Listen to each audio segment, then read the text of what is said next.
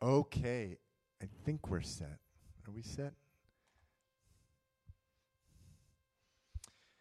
Judges 19.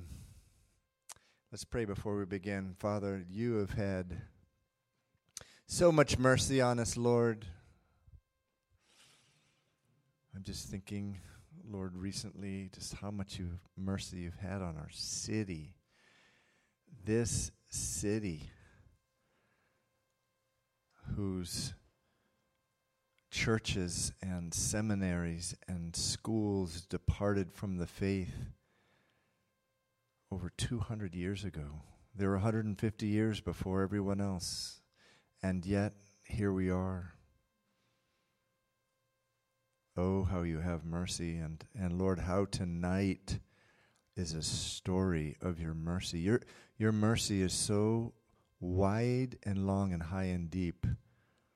Lord, sometimes it appears it appears even wrong. Like, why don't you judge? But Lord, your word says that your ways are above our ways. Farther than the heavens are above the earth are your ways above our ways. And so I pray, Lord, in the, in the name of Jesus,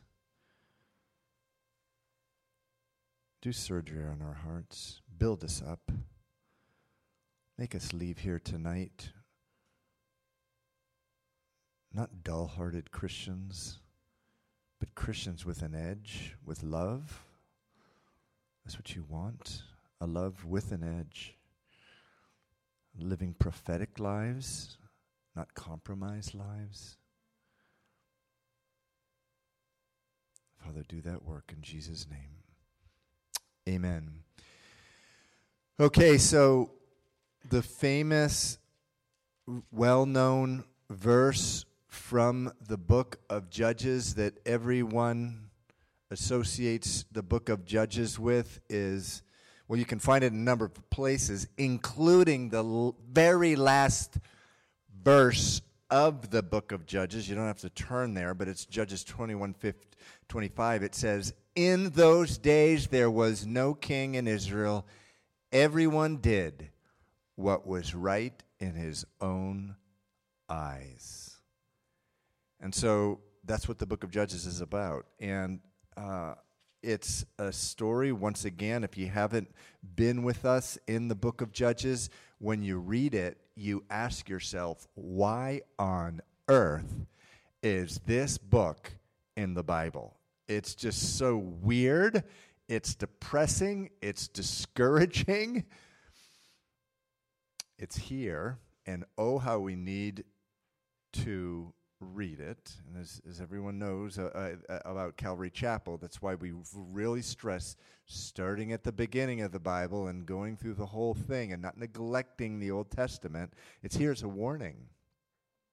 It is here as a warning because we are back in the days where the rule of life in this country is the same as it was in the book of Judges. It, it, there's almost like a philosophy, a worldview that look, you let people live according to what is right in their own eyes, and you don't force any standard on them. Well, the book of Judges is a warning of what's going to happen if we proceed in the direction that we are proceeding in. It's just so valuable of um, of a of a book, and. Um, you know, I was thinking as I was preparing for tonight and this whole philosophy, everyone did what is right in, in, in their own eyes. Notice how that verse at the end of the book of Judges, notice how it doesn't say everyone did what was wrong in their own eyes. Have you ever considered that? It doesn't say everyone did what was wrong in their own eyes. And, and that's because there's some there's a, a, a really, it, it, it is true that uh, two things are going on with the way that God designed man. And one of them is if they do what is wrong in their own eyes over and over and over again, their guilt will crush them emotionally. Their guilt will crush them emotionally, spiritually, and in some, some cases, physically. So, what inevitably people do, because they can't bear living with the guilt, is that they convince themselves that what they're doing is not wrong, it's right. That's what the book of Judges is about. That's what we always, because living with guilt is no way to live. It affects our ability to enjoy right, life, right? So if we can convince ourselves that what we're doing is not wrong, then we'll get more joy and happiness out of life. And that, that is the case. that, it, that, living a lie is oftentimes uh, happier life than living in guilt. The best thing, of course, is to live according to the standard of the Bible, to abide with Jesus. Jesus says, um, I am the vine, you are the branches, abide in me. You'll have life, abide in the vine. But, but um, uh, so uh, that is um, what this. Uh, what this book is about, and and um, all I can say is I, I, said this. I've said this a number of times. You know, um, you better buckle your seatbelts because this is not a G-rated movie tonight. These chapters. This is. It's not. I, I would put it worse than an R-rated movie. I hate to say it. So that's just that is just a uh, a warning to you here. This some really bad stuff um, is going to happen. Um, so with that great introduction, everyone ready to start? Judges 19. And it came to pass in those days when there was no king in Israel. So during this time, there's no king. There are judges. Kings, the, the, the, uh, a government, a monarchy, in a monarchy, kings passed on the government to their son or daughter, and then them to their son, and them to their son, etc., etc. In the book of Judges, there a judge would would be raised up in Israel, but when he or she died, that was it. A judge came about by the grace of God from some other area of uh, Israel, and uh, rarely, if ever, was it a relative. Maybe someone can correct me on that. But um, um, except in the case of Abimelech, but I, don't know that he was a legitimate um, a legitimate judge. Any, anyway, let's go. And it came to pass in those days when there was no king in Israel that there was a certain Levite. Now, remember, Levites were church workers. Today, in the body of Christ, anyone can be a church worker. In the book of Exodus and Deuteronomy, only the tribe of Levi were the workers at the tabernacle and the temple. So this guy is a church worker. Now that's going to become important because this guy's going to do some stuff that is so bad. You're like, wow, even like a even a church worker does stuff like this. Yes, that's what, that, what, that's what happens when a nation does what is ever is right in their own eyes. So there came to pass a certain Levite uh, staying in the, a remote mountain of Ephraim, he took for himself a concubine from Bethlehem in Judah. Now, a concubine was a practice that was accepted in the Old Testament, but never by the Lord. And remember, the only way to read the Old Testament is to read it in such a way that God is progressively bringing his people back, and he doesn't do it all at once. So, certain things like this practice of having a concubine, it was accepted, but it was never endorsed. And every time you see this, uh, this type of thing, whether it's polygamy, multiple wives, in the Old Testament, it's all you it, virtually all the time. If it, you, you, in situations where they describe how the family played out, it's bad news.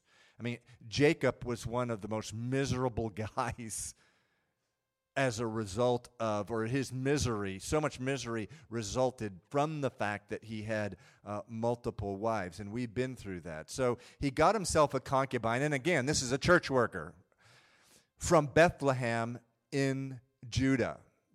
Verse 2 But his concubine played the harlot against him and went away from him to her house, to her father's house at Bethlehem in Judah, and was there four whole months. So it's unclear as to whether she cheated on him, to use today's uh, kind of language, or whether she just said, Look, I, I don't like being a concubine. A concubine was more than a mistress, but it was less than a wife. It was like it was a category unto itself, and perhaps she didn't like that, and she just took off. Or perhaps she didn't like this guy, or perhaps she was um, unfaithful to him. This he pay, uh, played the harlot. Verse 3 Then her husband, so here ca- he's actually called a husband, arose and went after her to speak kindly to her and bring her back, having his servant and a couple of donkeys with him. So she brought him to her father's house. Um, and when the father of the young woman saw him, he was glad to meet him. So we don't know all the circumstances here, but um, eh, remember, in those days, Israel had sunk so low that many people didn't even know right from wrong, and uh, and so he was glad to meet him. Could it have been because wait a second, I, I don't want to have to feed another mouth? More likely, it was okay. He was from a lower social class or something, and it was kind of and, and, and his daughter was a concubine to a Levite, it's like, okay, that's a good thing. Who It doesn't say, uh, it's not very a good thing to speculate too long when the Bible doesn't um, give the reason. Verse, verse 4 Now his father in law, the young woman's um, father, detained him, and he stayed with him three days. So they ate and drank and lodged there.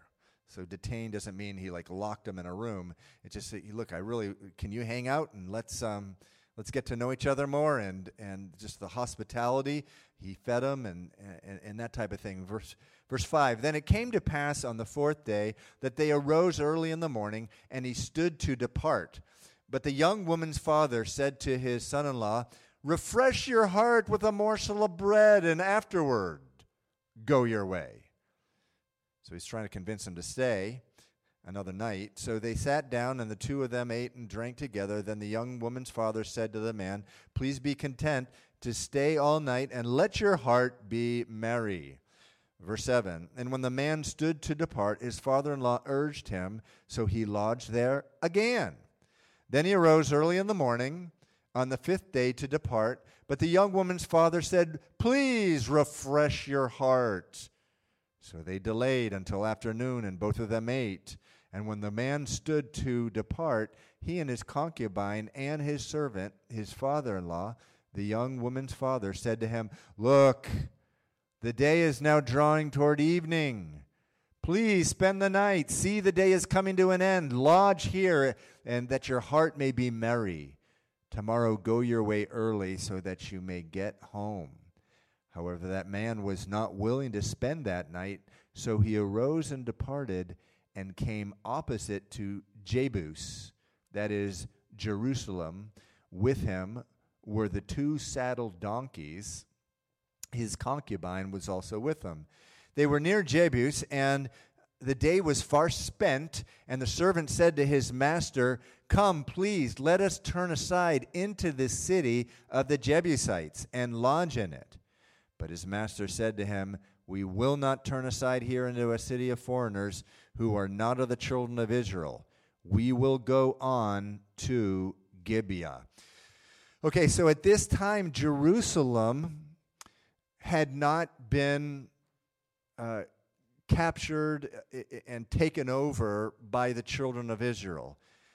They, it was still occupied by the Jebusites or a tribe of the Jebusites, the, um, and it was called Jebus at the time. And um, we had read earlier in the book of Joshua, but also in the book of Deuteronomy, where Israel was told, Look, if you, do, you need to go in and you need to drive in, uh, rather, drive out and dispossess all the peoples of the land of Canaan lest they become a snare of sin to you. But what did we see in the book of, of Joshua? Repeatedly, they disobeyed. It was just too much work. They didn't want to do it. And so what we're going to see happen is there is, is, is what Moses had told him was going to happen, what Joshua told him what was going to happen. These surrounding peoples who lived near them, the very thing that that uh, Moses and Joshua warned them about happened, and they, they, they, they sank down to their level. Now, why didn't this man want to stay in Jerusalem? Because he knew the practices of the Jebusites, the Amorites, and they were and I'm not using this in Boston parlance, they were wicked, wicked, wicked, bad. And we're about to, to, to see an, an example. But he knew what was inside that city because it was not a city of the children of Israel yet. It would not be permanently occupied until David would come at Joab. Uh, and, and uh, would would go into the city and take it over and and and and and uh, you know the rest of the story is the whole Bible about uh, Jerusalem, but uh, hadn't been taken over uh, yet, and so um, he doesn't want to stay there because he knows what they do inside this city. So let's continue. They were near. Uh, uh, verse 12. But his master said to him, We will not turn aside here into a city of foreigners who are not of the children of Israel, we will go on to Gibeah. So he said to his servants, Come, let us draw near to one of these places and spend the night in Gibeah or Ramah. And they passed by and went their way, and the sun went down on them near Gibeah, which belongs to Benjamin. So that means this particular city was a city of the Benjamites, one of the 12 tribes of Israel, Benjamin, Benjamites. And so he thinks, okay, I'll be safe in this city because these people have the word of God and they're the children of God or, or, or something like that. He's thinking he's going to be safer uh, in this city. They turned aside there to go into lodge in Gibeah, and when they went into the went in, he sat down in the open square of the city, for no one would take them into his house to spend the night. Just then an old man came in from his work in the field that evening, who also was from the mountains of Ephraim. He was staying in Gibeah, whereas the men of the place were Benjamites. And when he raised his eyes, he saw the traveler meaning the old man and his concubine, in of the city. And the old man said, Where are you going and where do you come from? So he, meaning the Levite, said to him, We are passing from Bethlehem in Judah toward the remote mountains of Ephraim. I am here. I went to Bethlehem in Judah. Now I am going to the house of the Lord. But there is no one who will take me into his house. Although we have both straw and fodder for our donkeys, and bread and wine for myself, for your female servant, and for the young man who is with your servant, there is no lack of anything. And the old man said, Peace be with you. However, let all your needs be my responsibility, only do not spend the night in the open square. So he brought him into the house and gave fodder to the donkeys and they washed their feet and ate and drank. And so, um, what you see here is a there was no hotels at that time, so it was just a common practice that uh, you go into a city and there would just be tremendous hospitality in the area.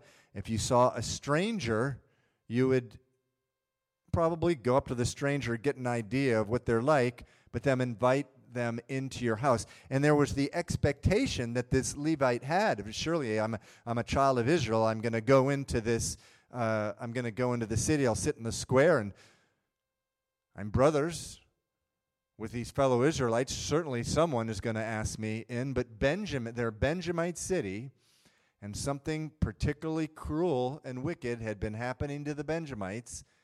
And um, no Benjamite asked them in. So what happens is an Ephraimite, which is a, Ephraim is another tribe of Israel, and they're coming really from the same the, the same area. Uh, comes to him, an old man comes to him, and says, "Okay, you can just come into my house, but whatever you do, you don't want to stay here in the open square.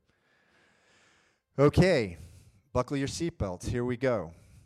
And as they were enjoying themselves, verse 22, suddenly certain men of the city, perverted men, surrounded the house and beat on the door.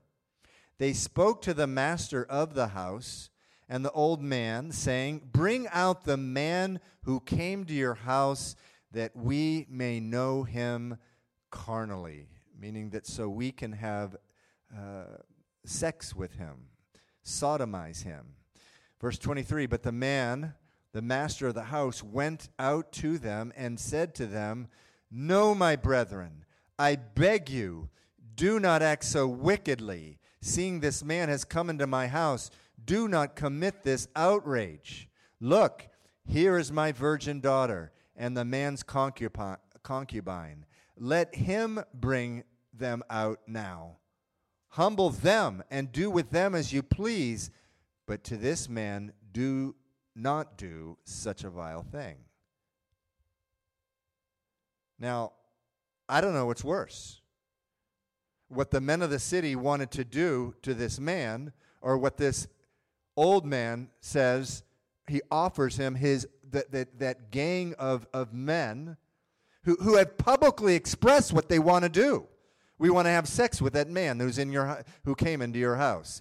They've publicly expressed what they're going to do. Obviously, these men are, are, are have become twisted, have become uh, have become wicked men. They're, they're way down the spiral of sin. The Bible says that in Romans chapter 1, which we were, uh, we've been in Romans in our church on, on Sunday morning, the very first chapter says it just begins with, with um, not being thankful to God and, and suppressing and hiding the truth about God. When God is telling us the truth, all creation rings out. Psalm 19 says, There's a God, there's a God, there's a God. And it, just begins with saying, Oh, yeah, no, no, no, no. I, I, I, don't want to really acknowledge God. I just like to be my own God and decide what I want to do. And it's not being thankful. Then in Romans 1, we see this incredibly breathtaking spiral, downward spiral of sin. Well, the Benjamites have gotten way down there way down there on the downward spiral. And um, they, uh, it, it, it, says there that they, uh, they surround the house. They want to, uh, to have sex with this man, but then, but then the, the, the, this old man offers his own daughter. Okay, I'm sorry, but it gets worse. Verse 25, but the men would not heed him. They, weren't interested in a woman, they wanted a man. So that man, meaning the Levite, took his concubine and brought her out to them. And they knew her and abused her all night until morning. And when the day began to break, they let her go in. And so here you have a church worker, a Levite, men who had been consecrated, set apart by God to be workers at the temple, at the tabernacle, giving his concubine, which again, more than a mistress, less than a, a, a legal wife at the time. The, the, the, the, children of concubines generally did not get an inheritance, but he's just giving her out to a ga- gang of men, knowing what was going to happen. This is a church worker. And again, how does the book of Judges end? At that time, everyone did what was right in his own eyes. And, and, and, and, and here's what's so important don't think for a second that the Israelites, the Benjamites, just woke up one day and started doing this stuff. It, it didn't. It, it, sin never starts like that. you know, when people come to me and, and someone has committed adultery, so oftentimes they'll say, I just don't I, I just don't know what happened. I can't believe I did it. And, and, and, I get around to, in a loving way eventually, sometimes not so loving, come on, that's nonsense. It didn't just happen. Let's talk about the last year of your life. Let's talk about skipping church. Let's talk about going into compromised areas. Let's talk about you started talking um, with different women, um, you know, over the phone, and you said, "Oh, what's wrong with a platonic relationship?" It started with with making compromises. That's what it always starts with. And so, when a nation starts doing what is right in their own right, uh, own eyes, rather than what's right in the Bible, it, it does. It, it starts with the, the smaller things, you know. And the Bible says the small foxes kill the vine. And, and so here you even have a church worker behaving the way he is behaving here. It says, um, Then the woman came as the day was dawning and fell down at the door of the man's house where the, her master was uh, till it was light. When her master um, arose in the morning, which meant he just went in and slept. I mean, is that crazy or what? This guy's sleeping? Well, this is going on? While his uh, concubine is outside, being he's ravished by all the men there? When her master rose in the morning and opened the doors of the house, he went out to hi, uh, go, go his way. There was his concubine fallen at the door of the house with her hands on the threshold. And he said to her, Get up, let us be going. But there was no answer. So the man lifted her onto the donkey, and the man got up and went to his place.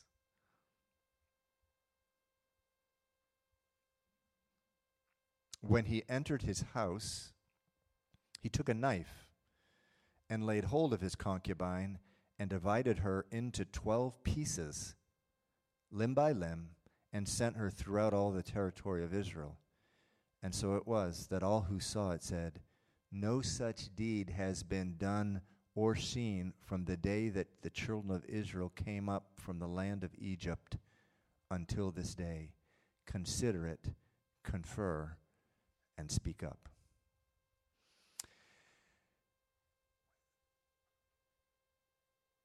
So, some of you, as I read this, you're probably thinking about another story that happened in Genesis. Shout it out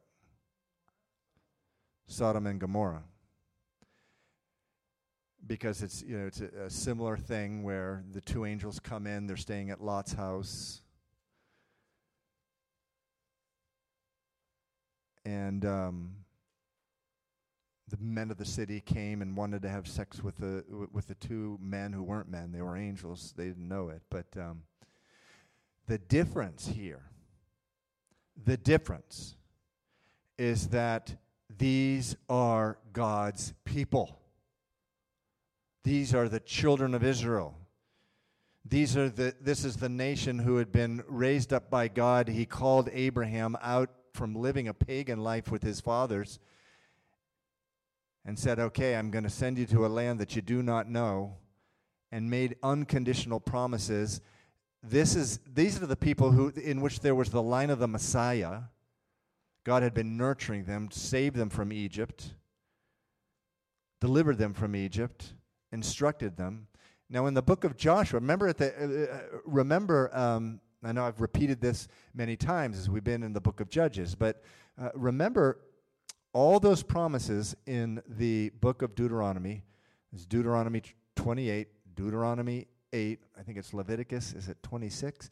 All those promises that were made to the children of Israel, you know, if you follow the Lord and love him, you will prosper beyond your wildest imaginations. That happened in the book of Judges. But in those same places, and it would be Leviticus, I think, 27, also in Deuteronomy 28, it says, But if you don't, and you adopt the practices of the nations around you, you, you, uh, you will come to a place uh, uh, of great grave danger and you'll start doing the same t- thing and, and what's going to happen uh, god will god will have no choice but to judge you at that time what was going on in the land of Canaan, in the, in the nations that the, the Israelites came and dispossessed, or they dispossessed many of them. Remember, Don't forget that 450 years earlier, Abraham was promised that land, but God had told Abraham, You're not going to get it now because the sin of the Amorites, the sin of the nations of this. Uh, uh, in this area has not reached its fullest. Well, that was 450 years before, but now it's reached its fullest, and it's really bad. And what has Israel done? You have a tribe here, the tribe of Benjamin, but not only Benjamin, we've already seen in the book of Judges, some of the other tribes. They've adopted, they, they intermarried, they've, they've adopted the practices of the nations around them, and they started doing the same thing. They, they, they you know, wh- what, what could be the worst thing of just fudging a little bit on the Bible? I mean, are we going to really be so strict? Come on. And, and it just started with something like that. Now, again, this is such a relevant message. Why? Because this is where we are in the United States of America. I mean, it abs- absolutely, positively is. And, and I'm not here. I'm not here as a uh, religious fundamentalist type to just curse the world. Look how bad it is out there. You know, it's, they're so horrible out there. God's going to judge them. No, because but for the grace of God, go I. I deserve the wrath of God by the way I was living prior to the fa- 24 years old when I started walking with the Lord. I was doing everything the world was doing.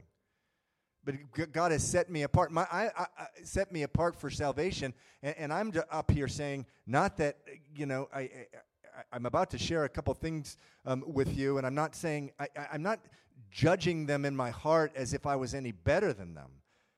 But what I am saying is, is that, that I'm called to do. I'm, I'm, I'm called as a teacher of God's word to warn the body of Christ about what can happen if we depart from the Word of God? The answer is exactly what happened in the book of Judges. So I, I have an article in front of me, and we're going to get into uh, chapter 20, but this just gives you an idea. This just gives you an idea of what's going on today. And this whole concept now, which we're developing in this country, that the standard the worldview is you just got to let people live and do what's according to whatever is right in their own eyes. So I don't know if you uh, realize this, but um, well, probably many of you know that Mormons practice polygamy and, and that it actually happens uh, here in the United States of America. And um, a federal judge a few years ago struck down the polygamy law, so allowing families, at least in that particular district, allowing men to to um, to have multiple wives. And now we n- we know from the New Testament. In the New Testament, there's just very clear instruction: one man, one woman. But mo- probably more importantly, Genesis chapter two. we're told uh, in Genesis chapter 1, we're told very specifically one man, one woman, they become one flesh. You don't add another woman or another man or whatever. You don't do that. And so the standard of this country has always been when it came to the laws and what the law protects and what the law um, uh, is a proponent of is one man, one woman, no polygamy. So I'm reading here a CNN article, and it's uh, written, it's posted, it's published by CNN, but it's it's written by an Episcopal priest by the name of Danielle Tumminio. And this is what she says. When I heard a federal, now this is a Episcopal priest, a Christian priest. Think Levite in the book of Judges. More than one. We, we, a couple weeks ago, we were talking about a different Levite. Here's another Levite. Just think Levite in the book of Judges. Today it's an Episcopal church, which is the church that I grew up in as a young boy. That's why I did not know the Lord, because the church wasn't, didn't teach the Word of God. So, an Episcopal priest, this is what she says. When I heard a federal judge struck down part of the Utah's polygamy law just last week, I gave a little squeal of delight. To be clear, I'm an Episcopal priest, not a polygamist, but I've met the family who uh, brought the suit, and these people changed how I think about plural marriage. before I met the Browns, made famous by the reality television show Sister Wives, ha- I had the reaction of most modern day Christians who would have uh, who would have to that lifestyle. Polygamy hurts women. It offers girls a skewed perspective of who they can be. It happens on cultish compounds. It's abusive. Yet, when the Browns show debuted, I began to question some of those assumptions. And when I had the opportunity to meet them a few years ago, I questioned them further. And getting to know Cody, Mary, Janelle, Christine, and Robin and their children, I saw that these parents were extremely invested in raising girls and boys who were empowered to get an education, become independent thinkers, and have a moral compass. Since meeting the Browns, I have become a supporter of them and their lifestyle, though I certainly can understand why others remain um, opposed. But it's crucial to remember that when done well, polygamy works because the participants have different goals for marriage than monogamous couples. Most Americans believe that marriage is for purposes of cultivating intimacy between two people, both sexual and emotional. But for the Browns, that takes a distant second to the goal of cultivating a community that together can reach heaven. In a different way of thinking, it's a different way of thinking about marriage and family, but it's not inherently an abusive one. Ultimately, I support the decision to loosen restrictions on polyg- polygamy because families such as the Browns exist who endeavor um, every day to live kind, healthy lives that are not harmful or abusive. In other words, she's saying that, look, they're living kind, healthy lives that are not harmful or abusive. We should make it legal. and, and, and then it ends this way. Finally, you know, they, like us, they want to practice their faith.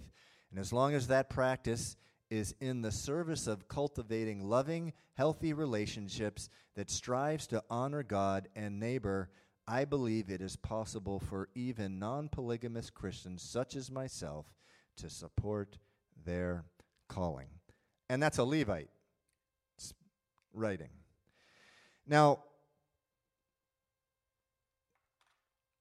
if I had never been saved and been given the Holy Spirit, I, I, with all my heart, I believe I would have bought into that argument because it sounds very persuasive.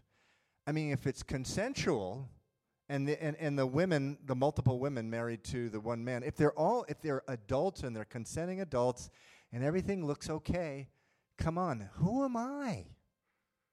Am I going to be a religious bigot? and and legislate morality who am i to do that you see see there is a certain wisdom to it. It's, it's a worldly wisdom. It's, it's, it's not the Spirit of God, though. But you can understand why a society just little by little by little caves in. Because there's a certain reason to it. Now, what this Episcopal priest doesn't really understand, because I do not believe, well, I, I, I, I can't imagine she's a regenerate believer uh, a born again believer. I cannot imagine that, but I, I, suppose anything's possible. But but uh, what she doesn't understand, she she she doesn't understand. She's not well read, well read in the book of Judges, because you start you start going in that direction, and eventually, what you're going to have is people treating women in a degrading, foul way, like that Levite did when he just treated her as so much property. Jesus was the greatest feminist in the history of the world. He freed and liberated women. Are we really going to take away from the freedoms that Jesus Christ himself gave to women and go start a practice like that? No, we don't want to go there. Now, we know that the only solution in, the, in this country is a revival, right? I mean, we do know that. Yeah, uh, we can oppose this kind of legislation. Um, we, can, uh, we can submit laws and we can encourage Christians to be in office, and we absolutely should. But ultimately, when you have a, a, a, a, portion of the population that doesn't have the Spirit of God, and they're already in this direction of completely relying on this worldview that says, look, you let people live according to what they think is right in their own eyes, is only going to go downward unless we have a revival. Which I believe, I believe there's going to be another revival. I really do believe that. And I believe that we're, we're, we're going to. Um, participate in it. And so, uh, yeah, I, I, again, let's get get into chapter 20. But uh, look, my, my, my goal is not to have everyone come to, to, to a church service to depress you. you. You know, there's so much joy in the Lord. Psalm 16 says, At the right hand of God, there are joys forevermore. But it's so important. You guys are missionaries. Do you know that? You are missionaries. You are going to be in these conversations at your schools, at your jobs, in, in, your neighborhoods. And when people start bringing up these very reasonable sounding arguments, you got to, First Peter says, you got to have a defense prepared for the Word of God. To say, look, that didn't work in the Bible when, we, when they went in that direction. And, and uh, so I don't, I don't believe our country should be going in that direction. And by the way, it may be a good opportunity for you to get into to sharing the love of Jesus Christ with them and their need for salvation.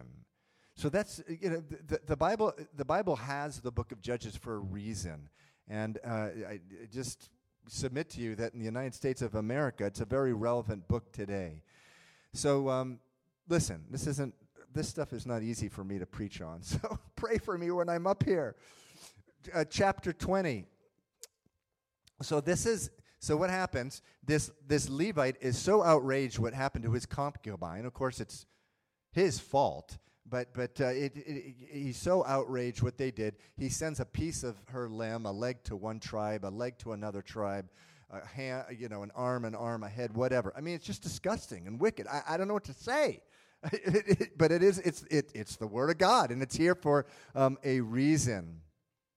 Um, he sends it out to all the children of Israel, and by the grace of God, the other eleven tribes hadn't reached the point that the Benjamites had, and they were outraged, and they realized they had to do something about it. So let's read on chapter 20, verse 1. So all the children of Israel came out from Dan to Beersheba, as well as from the land of Gilead, and the congregation gathered together as one man before the Lord at Mizpah. Mizpah. And the leaders of all the people, all the tribes of Israel, presented themselves in the assembly of the people of God, 400,000 foot soldiers who drew the sword. Now the children of Benjamin heard that the children of Israel had gone up to Mizpah. Then the children of Israel said, um, said, Tell us how did this wicked deed happen? So they go and interview the Levite, the man who gave up his daughter. And he's about to give um, what's called a half truth. He's protecting his, his own skin here. Um, anyway, so the Levite, the husband of the woman who was murdered, answered and said, My concubine and I went into Gibeah, which belongs to Benjamin, to spend the night.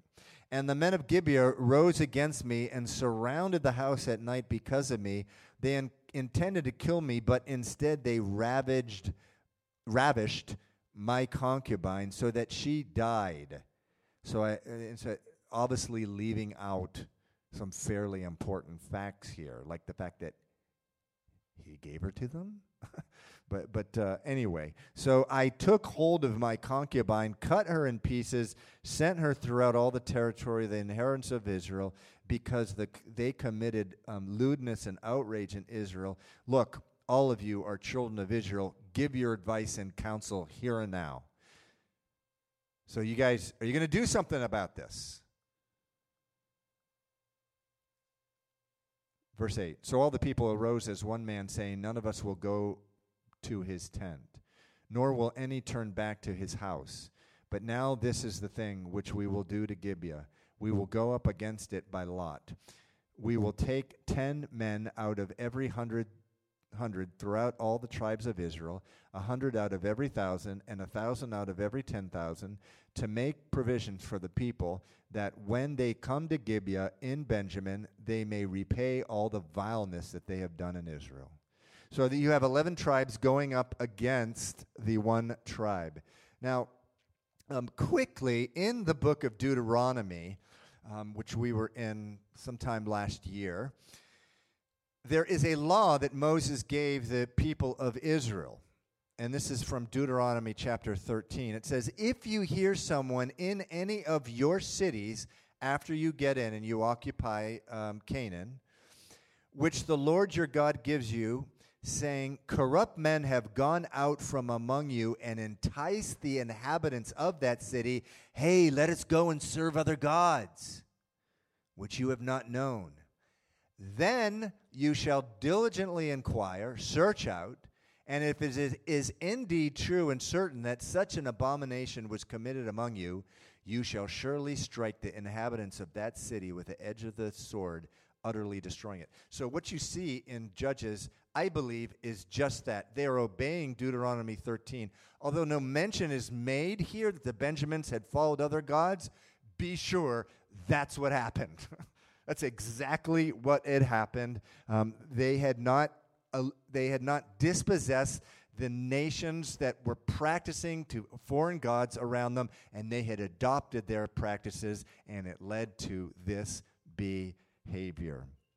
And so all the army, um, all the 11 tribes are going to come in, and they are going to do what Deuteronomy 13 said. They're going to destroy this one city.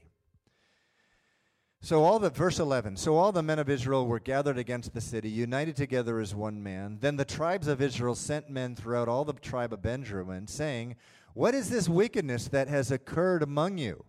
Now therefore deliver up the men, the perverted men who are in Gibeah, that we may put them to death and remove the e- evil from Israel." So what they're doing here is is they're, they're appealing to the rest of the Benjamites and all the other cities. Hey, look, this is what happened. Deliver up the guilty people, and we'll put those people to death. But, you know, we don't want to, uh, we don't want to make this a, a war against all the Benjamites. Come on, do the right thing. And just, and just uh, deliver over the, the guilty people. At the end of verse 13, it says, But the children of Benjamin would not listen to the voice of their brethren, the children of Israel. Instead, the children of Benjamin gathered together from their cities to Gibeah to go to battle against the children of Israel. And from their cities at that time, the children of Benjamin numbered 26,000 men who drew the sword, besides the inhabitants of Gibeah, who numbered 700 select men. Among all this people were 700 select men who were left handed. Everyone could sling a stone at a hair's breadth and not miss. Those lefties always have an advantage. So, what Benjamin does here, the, the, the rest of the cities and tribes of Benjamin, what they do is instead of just admitting, look, part of the problem, you know, what, what, what they do is instead of just saying, look, you know, this is a problem, our, our, our, our brothers and sisters in, in, in Gibeah, again, there's no mention of sisters, so I'm sorry, women. There's just brothers in Gibeah uh, have committed this evil thing, and so, you know, uh, let's just give them over to this army because they are guilty. No, they didn't do that. What did they do? They gave in to a carnal sense of patriotism. That's what they did. They, you know, that, that carnal sense of loyalty. And, and, and, and you know, I, I'm not going to spend a whole lot of time on this. but, but in this country today, there is a danger of, of exalting patriotism, your love of your country, to the same place as your love of God. And that's what the Benjamites did. Now, Charles Spurgeon, probably the most quoted evangelical pastor amongst the pulpits in born again churches uh, across uh, the, the, this country, he said this. And this is a gutsy statement. This is a gutsy statement by Mr. Spurgeon. He says this Patriotism is one of the highest of the world's virtues, yet it is only a magnificent selfishness by which one contends for one's country instead of being subject to the far more generous thought of caring for all men and caring for God. Now, that, that statement will get you in one heap of trouble in a lot of pulpits in this country. but it's true. The, the Bible does say, unquestionably, that First Peter says we need to honor the king. Uh, in Romans chapter 13, it says that we need to honor our authorities and obey them. And certainly, um, I'm 56 years old, but if this country goes to war and I'm called, I, I, am going to go. you know, if we're if we're fighting against whatever, another Hitler or whatever, I'm going. But what you what what you don't what the Church of Jesus Christ doesn't want to do is leaven, put leaven and poison the church by ex- by by exalting country to the level of God. I, I went to a large prayer gathering, a couple, a very large one in Boston Common a, a few years ago, and they were handing out flags of the United States. And I just had, and, and, they were all waving. Everyone was there waving, and the person leading the prayer thing was waving. And I, I had big time issues with that. Considering what is going on in our country, I mean, I, I don't get it. I, I, I think there, th- there, is, there is a very healthy separation of church and state. We need to honor the state. And I'm not saying for a second that we, we shouldn't have prayer in schools and things like that. I think we should. But we need to be very careful of how the church allows itself to be infected by the government. And, and, and so that's what happens here. The, the, the, the, the, the Benjamites, the Benjamites, instead of going to the Word of God, they yield to their patriotic spirit. Verse 17. Now, bes- besides Benjamin, the men of Israel numbered 400,000 men who drew the sword. All of these were men of war. Then the children of Israel arose and went up to the house of God to inquire of God. They said, they said, Which of us shall go up first to the battle against the children of Benjamin? The Lord said, Judah first. So the Lord is behind attacking the city. It gets out of Deuteronomy 20, uh, 13. They're just obeying it. So the children of Israel rose in the morning and encamped against Gibeah. And the men of Israel went out to battle against Benjamin. And the men of Israel put themselves in battle array to fight against uh, them at Gibeah. And then the children of Benjamin came out of Gibeah and on that day cut down to the ground 22,000 men of the Israelites. Wow. I mean, you might think that just go up against the Benjamins once. They're, they're wicked, and God is telling the Israelites to go. You would think that there would just be one battle. No. 22,000 Israelites fall, and the Benjamites, these people who were coming to the aid of this really wicked city, these very wicked men,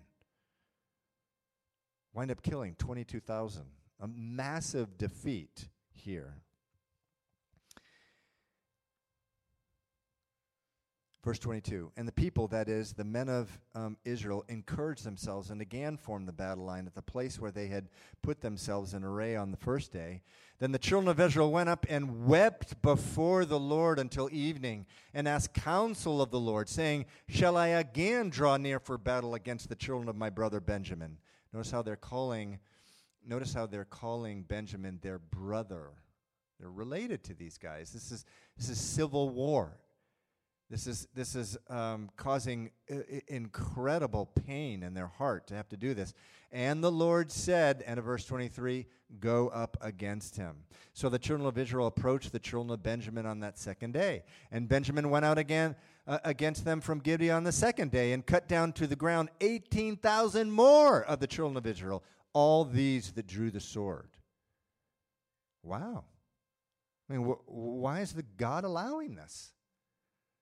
The bad guys are winning the war. Verse 26 then, on, then all the children of Israel, that is, all the people, went up and came to the house of God and wept. I believe that's a clue as to what's going on. They're weeping before the Lord. They sat there before the Lord and fasted that day until evening, and they offered burnt offerings and peace offerings before the Lord.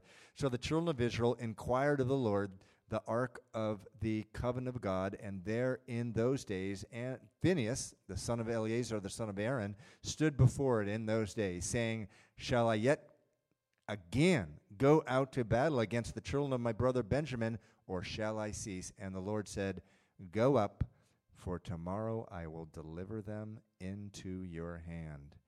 Then Israel set ambush uh, all around Gibeah, and the children of Israel went up against the children of Benjamin on the third day and put themselves in battle array against Gibeah as at other times.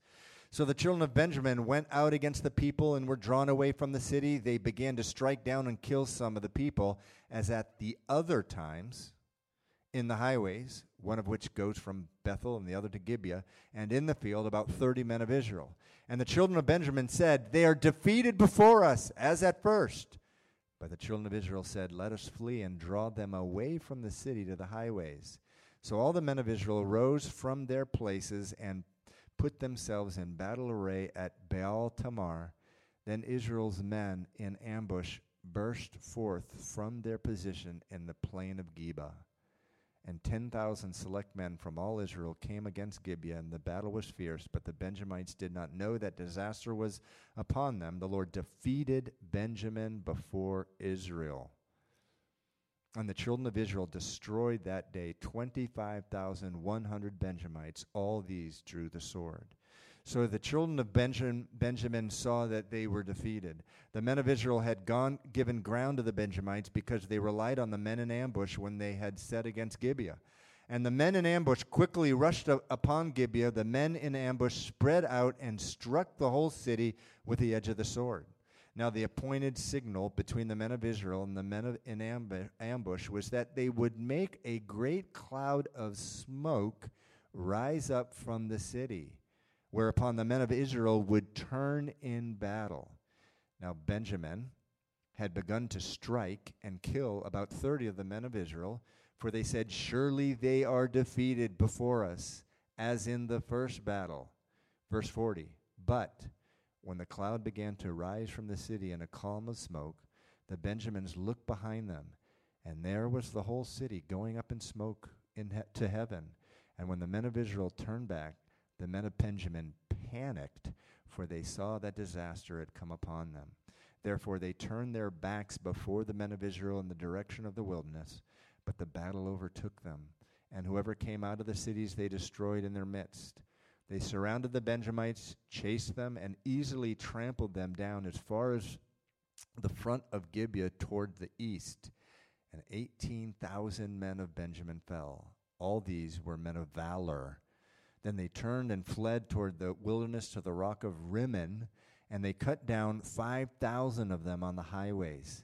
Then they pursued them relentlessly up to Gidom and killed 2,000 of them. So all who fell of Benjamin that day were 25,000 men who drew the sword. All were men of valor. But 600 men turned and fled towards the wilderness to the rock of Rimmon and they stayed at the rock of Rimmon for four months. And the men of Israel turned back against the children of Benjamin and struck them down with the edge of the sword from every city, men and beasts, all were found. They also set fire to all the cities they came to. Huh. So we're gonna we're gonna stop there. Eddie, if you could um, come up. We're going to end here with prayer. But again, anytime you come in, and I was praying this tonight, Lord, I just please pray for the people, and I pray this for my own heart, that it would just be surrendered to the Lord. Because this is the Word of God. And while this is not the kind of book I would want to have a daily diet of through 365 days a year, oh man, does this do a good work in my heart. You know why? It just want, makes me want to pray for the church. There was a member, it was a Levite who was doing a lot of these things, a church worker. It makes me want to pray for a country. It, it makes me want to pray for myself that I would just have boldness and, and not capitulate, not, not give ground when I'm in a public setting and there's a conversation and and and because we don't want to be a part of the downward spiral. We want to be. You ever see that T-shirt with the you know the fish going against? There's all these fishes going downstream, and there's one upstream. This really is a biblical a biblical image we want to be those people. So what I'd like to do right now is we as we as we finish up. By the way, th- we're just about at Ruth. I mean, the Holy Spirit knew we needed a Ruth after Judges, right? Because Ruth is just oh, it's so heartwarming, and there's movies about Ruth, and it's oh, name your kid Ruth or Naomi, you know, th- these type of things. Uh, uh, Boaz, I kind of have a grandchild named Bo. I mean, it's close, but not Obadiah. But but anyway, um, um, God knew we needed Ruth, and that's coming up. And, and then the, the, great story of, uh, of Samuel. But we don't, we, we don't necessarily want to just speed through this very important book. It's so relevant to where we are today. So let's g- break up into uh, groups of four or five right now. Can we do that? And just pray directly to the Lord. Get on your knees if you'd like. And just pray, number one, for yourself. God, let me be the person, let me not be the person who is swimming downstream. Let me, if people are swimming downstream, let me be uh, as a prophet to, to, to give warning, to be bold. I'm chicken, Lord. I'm a chicken. Help me. Cry that out. Oh, and in addition to that, in your prayer groups, just pray for the church, our church, Calvary Chapel in the city that we would be true to the Word of God, but also for this church here, the Boston Evangelical, uh, Ethiopian Evangelical Church. The same thing for this church that, that we're here, the like minded brothers. It's been such a, it's so, so great. I met with a pastor. Uh, we had um, coffee a couple weeks ago. Just great man of God, and so are the elders. So pray for this church, but then the whole body of Christ. And then lastly, let's pray for just America. Can we do that in the, in the state of things here? That um, revival would come and this whole worldview that the nation is adopting almost to it, it, it, it's just so infectious that just let everyone live according to what is right in their own lives, that that would be turned back. So, chapter 21.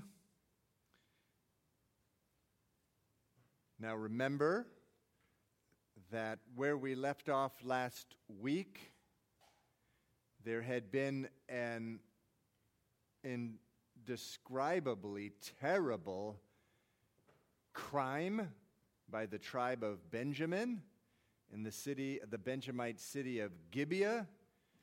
And we saw basically that city and some of their behavior looked like the behavior of Sodom at the time of Abraham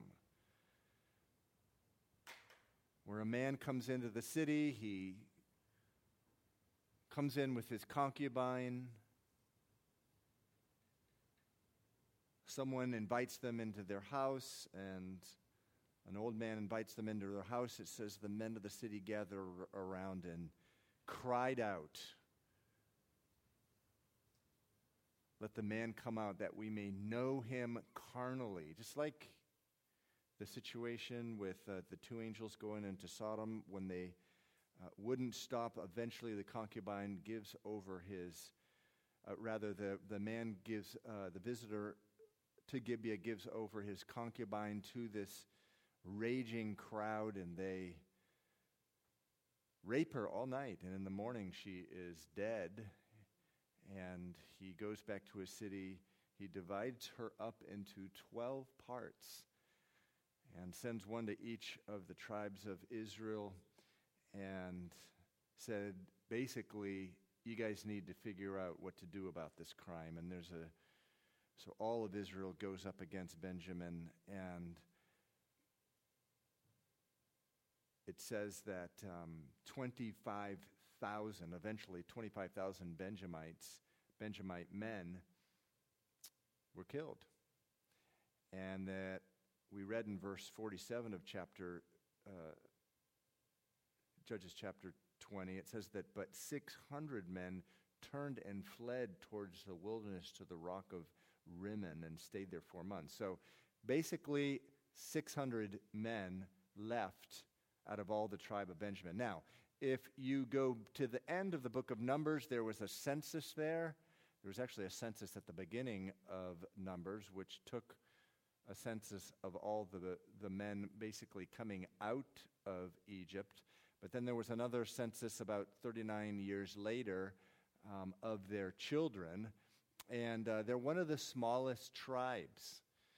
Um, we don't know exactly when Judges 19 and 20 take place, this great crime that had happened and this civil war had happened, but uh, there were uh, considerably, about a third less people from the time of the book of Numbers, and that just probably just as a re- result of sin. Sin is unhealthy.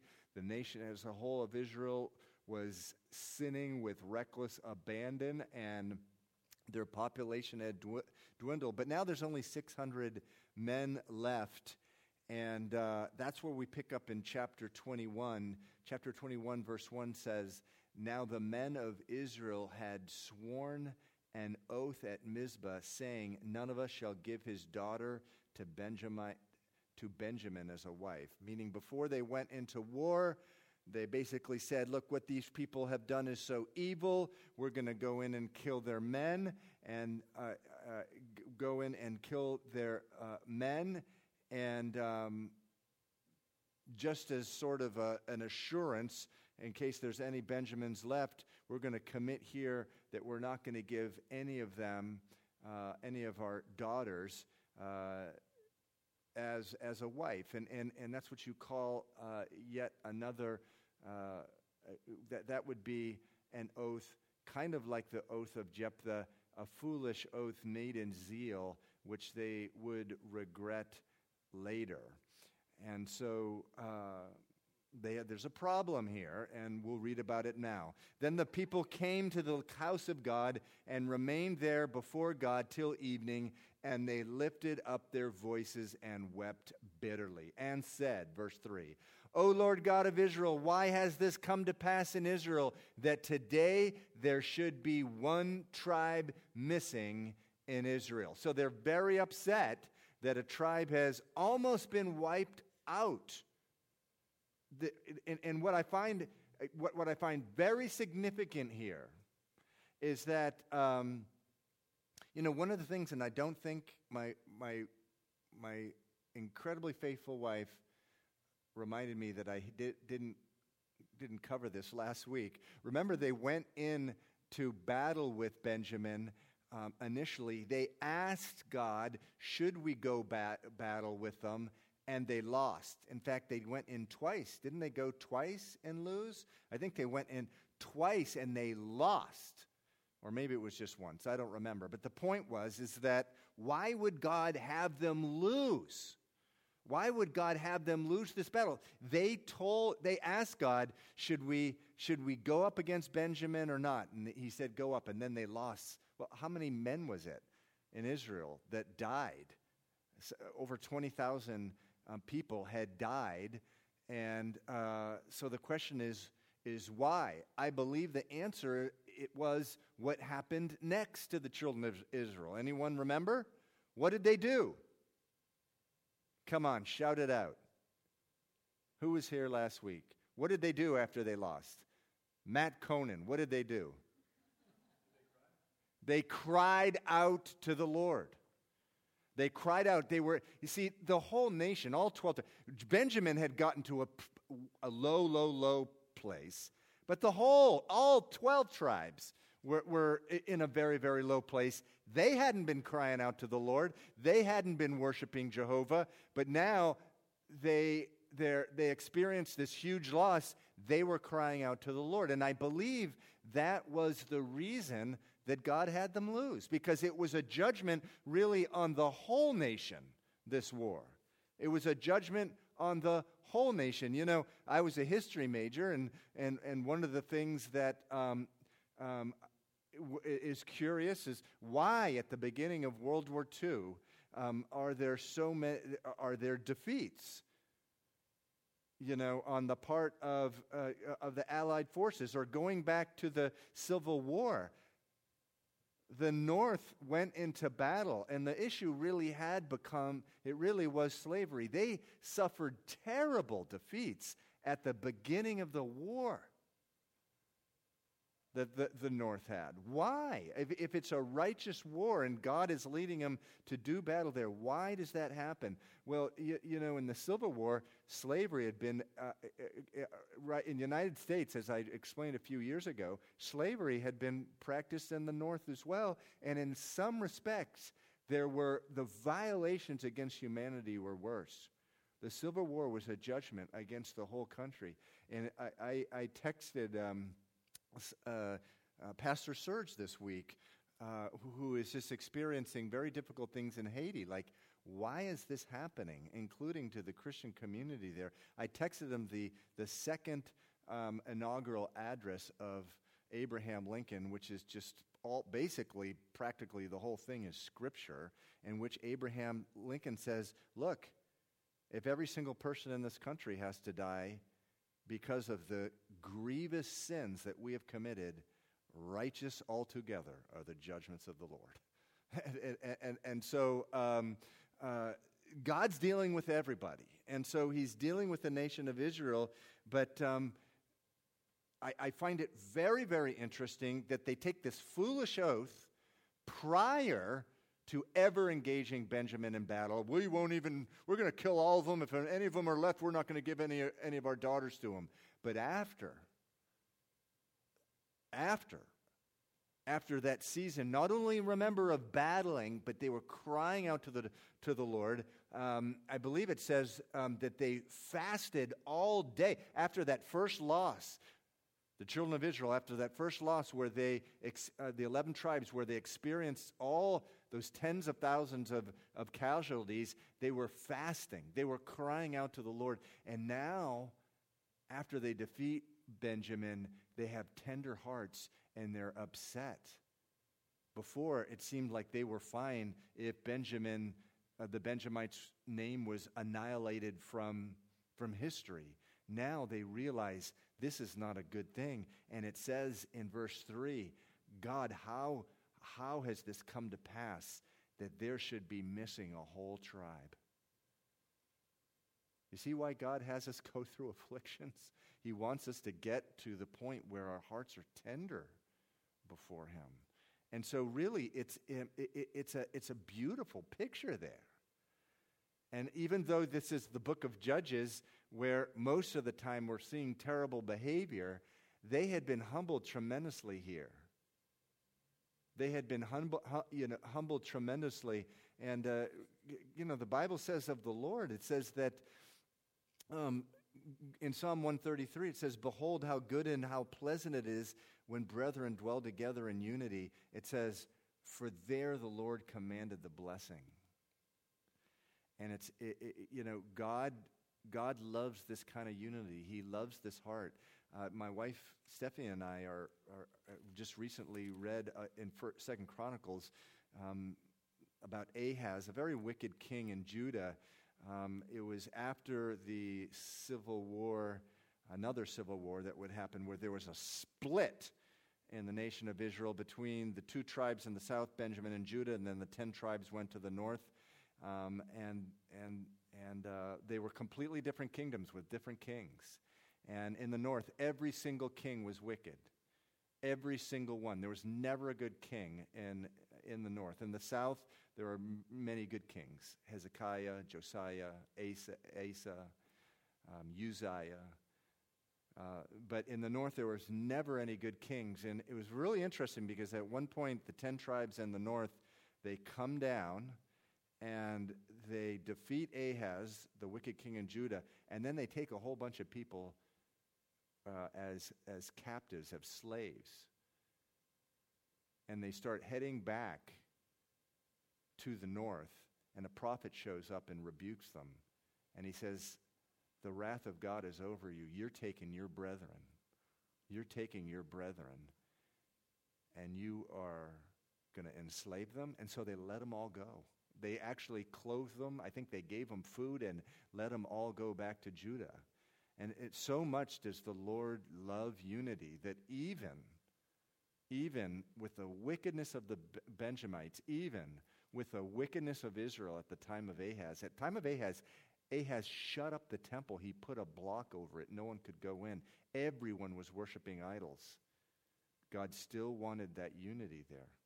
And it does make me, you know, it, it convicted me as, I, as I'm re- reading these passages. Sometimes you see uh, churches with the name Christian over them, and they're, they seemingly, they've gotten to the place where they're, they're doing things that, that the Bible says are so wicked.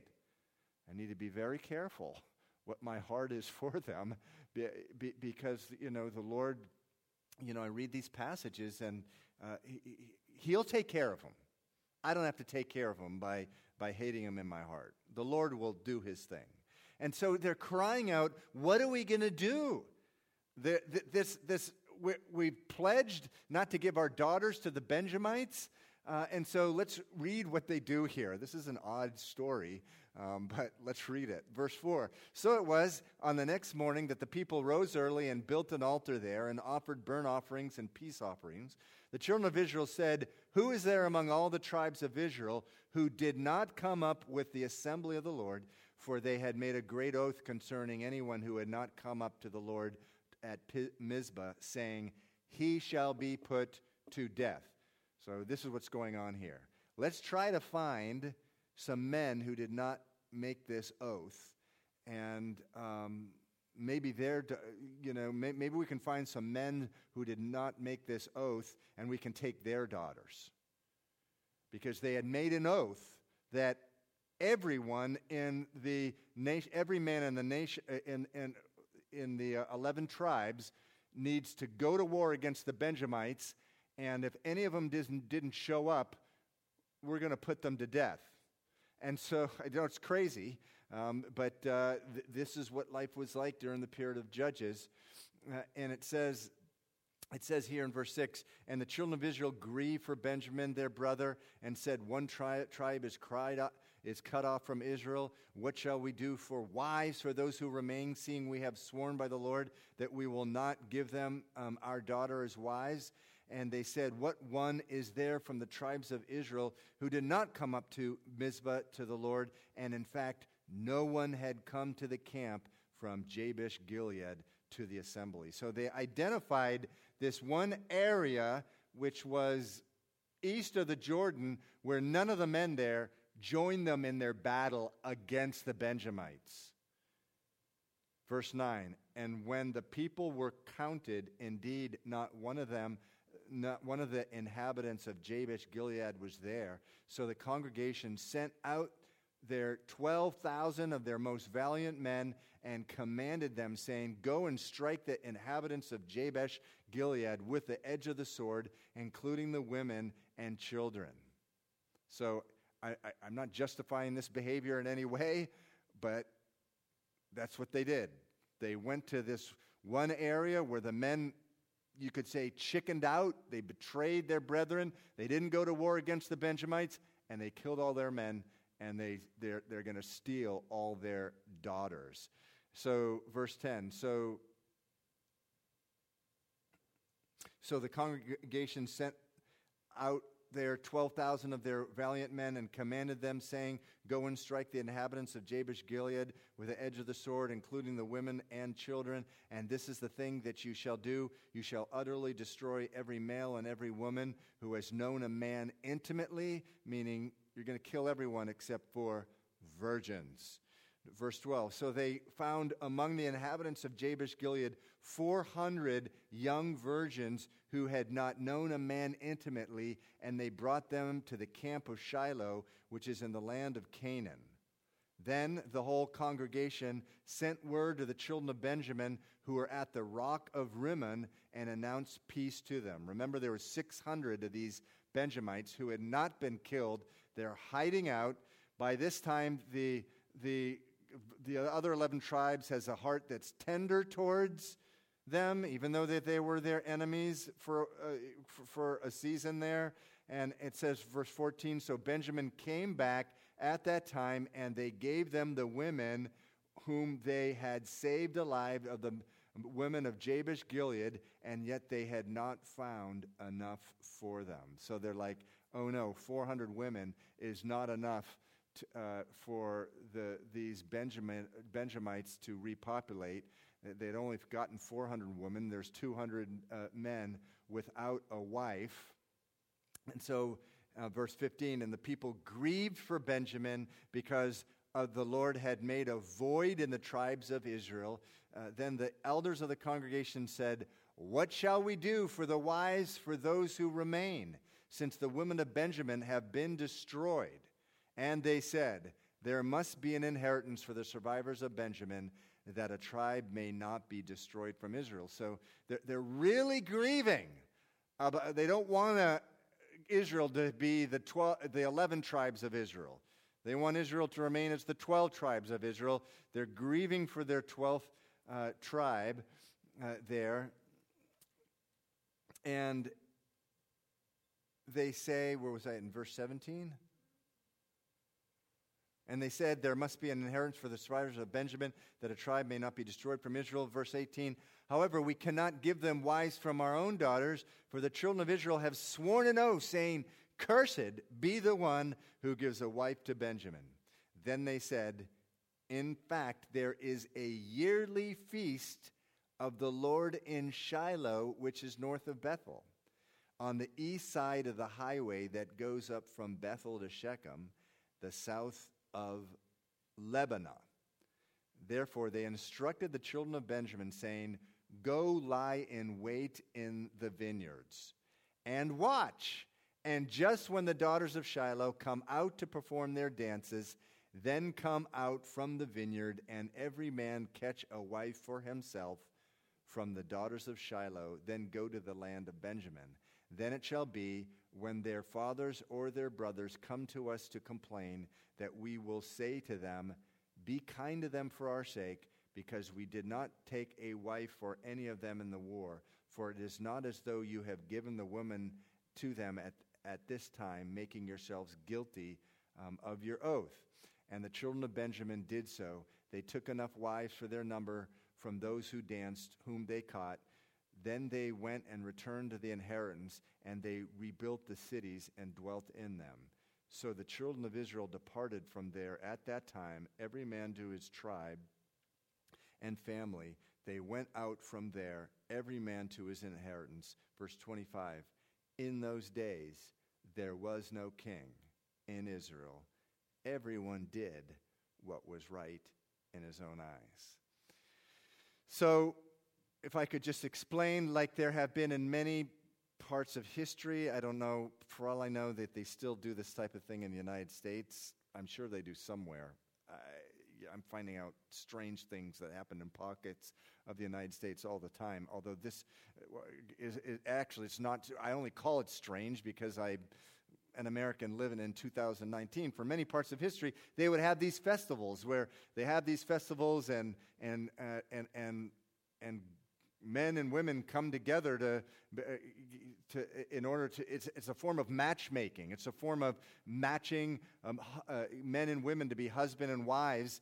And this happens throughout history particularly in rural communities where there's really no opportunity for the opposite sexes to mix during the year. So they'd have these festivals. One of the festivals they just send the women out in the vineyards and then they say okay guys go for it and they go out and they find a woman that looks good to them, and that's it. They're, they get married.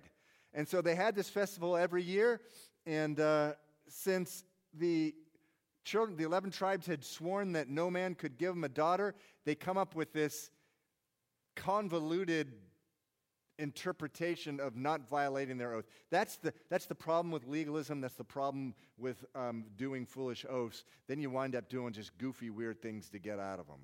Uh, and that's essentially what this is. And they tell the fathers of the, uh, the fathers of the daughters who are going into the vineyards, hey, since you technically don't know you're technically not giving your, your daughter to a Benjamite because really someone else could get them you know uh, uh, and and you're not really a part of it it's again it's if it looks weird to you it should because it's it's like a strange way of them um, not violating their oath um, and that's again the problem with foolish oaths but the the, the, the, the last 200 Benjamites get their wives, and then it says that they go back and they rebuild their city. And um, I'm glad they did because if they didn't, we wouldn't have who was a Benjamite. Shout it out. And don't say Saul. Don't say, I'm sorry, don't say Saul, uh, uh, the first king of Israel. Right, thank you. The Apostle Paul was a Benjamite, and um, th- there were other Benjamites too who did uh, many great things for, for the Lord. So they, um, of course, we will see Saul, who was uh, not a very good king, but um, he's going to come from the tribe of Benjamin as well. But uh, an amazing thing here uh, uh that of, of what repentance w- will do when God allows affliction of those 11 tribes, um, they actually um, wept and cried and acted upon to make sure that Benjamin um, was restored. But of course, the book ends with In those days there was no king in Israel. Everyone did what was uh, right in his own eyes. And uh, the whole book of Judges, just a warning to us in the year 2019 of what will happen if we do that as a church, because we saw towards the end of the book of Judges religious, what happens in religion with, with, with the, uh, with the, uh, the story of Micah, uh, what happens uh, in religion when everyone does what is right in their own eyes, and then with the story of Benjamin, the Benjamites, what happens just morally if everyone does what is right in his own eyes. And um, a, a, great warning uh, for us today just to continue in the Word of God. So uh, praise the Lord. We are, we've made it through the book of Judges, and the Lord did just a wonderful work in my heart as we went through that book, and I hope He did in yours as well.